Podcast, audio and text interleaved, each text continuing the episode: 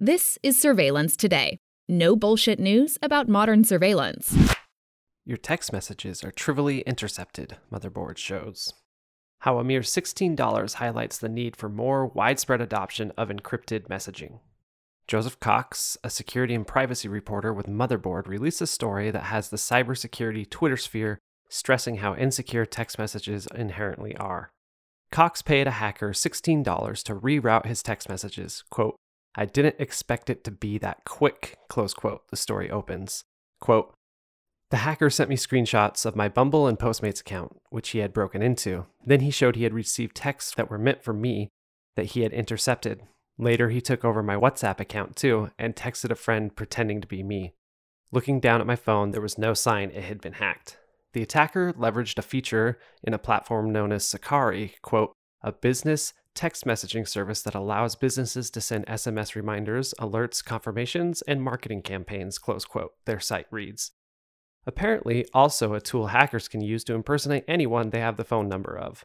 The hacker, going by the name of Lucky225, said he filled out Sakari's required letter of authorization with, quote, fake info, close quote, after paying the required $16 and was intercepting Cox's private messages within minutes.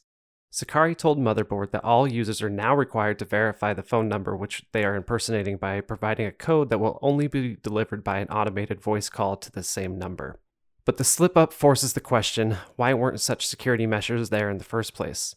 Lucky225 is Director of Informations at Okey Systems, a Denver based company whose CEO, Telly Tuketu, told Motherboard that after one provider implemented a similar security measure, quote, it took us two minutes to find another, close quote, that didn't take such precautions. Okey Systems provides a free tool that will monitor for this type of attack against any phone number. If you're reading this, you should absolutely go and sign up right now. As Eva Galperin, Director of Cybersecurity at the Electronic Frontier Foundation, pointed out in a tweet yesterday, the attack is, quote, trivially simple, close quote, and everyone should protect themselves against it. Galperin also told Motherboard that the attack, quote, underscores the importance of moving off of SMS 2FA, close quote. 2FA is shorthand for two factor authentication, which you may have some experience with.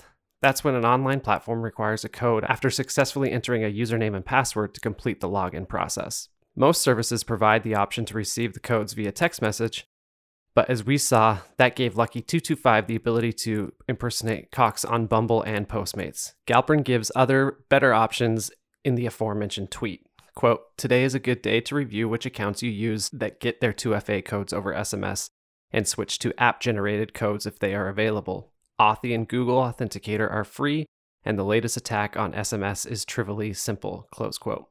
Both Authy and Google Authenticator are mobile applications which generate the codes inside the app, a much more secure alternative to receiving them over text messages. Full disclosure, I used to work for Twilio, which owns Authy and still holds shares in the company. In a statement to Motherboard, Senator Ron Wyden highlighted the need for regulation to protect consumers from this sort of thing. Quote, the FCC must use its authority to force phone companies to secure their networks from hackers. Former Chairman Pai's approach of industry self regulation clearly failed. Close quote. If you're at all interested in the finer, much more technical details of this attack, Lucky225 wrote up the, a great explanation on Medium. Text messages' lack of security reaches beyond this specific attack. In July 2020, The Intercept released a piece detailing how deadly simple it is to impersonate a cellular tower downgrade a phone's connection to 2G, thus forcing it to either use weak or no encryption at all, and intercept text messages and voice calls without the user or their recipients ever knowing. This is a common tactic of law enforcement, likely a strong reason why encrypted messaging apps such as WhatsApp and Signal are on the rise among activists.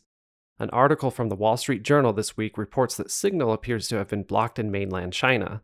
Clubhouse was also recently blocked in the country, Users reported the verification text messages to sign up simply never made it to their phones. Authoritarian governments, such as China's, are obviously exploiting the insecurities inherent in text messaging and cellular protocols. Even the country's most popular messaging service, WeChat, is subject to it. While WeChat employs encryption, it does so in such a way that the messages are decrypted on their servers, thus giving them the ability to censor certain content. Wired reported this past August on the findings of the Canadian based Security Research Center Citizen Lab, which shows that WeChat suppressed more than 2,000 terms related to the COVID 19 pandemic. And thus, we learn to use encrypted messaging such as Signal and to just say no to text messages. To reference the sources cited in this story, visit surveil.link slash 110. And that was Surveillance Today. If you enjoyed it, there are three easy ways to support the show. Tell your friends and family about it. Visit surveillance.today to subscribe and get every edition directly to your inbox. And buy some merch at store.surveillance.today. Thanks for listening.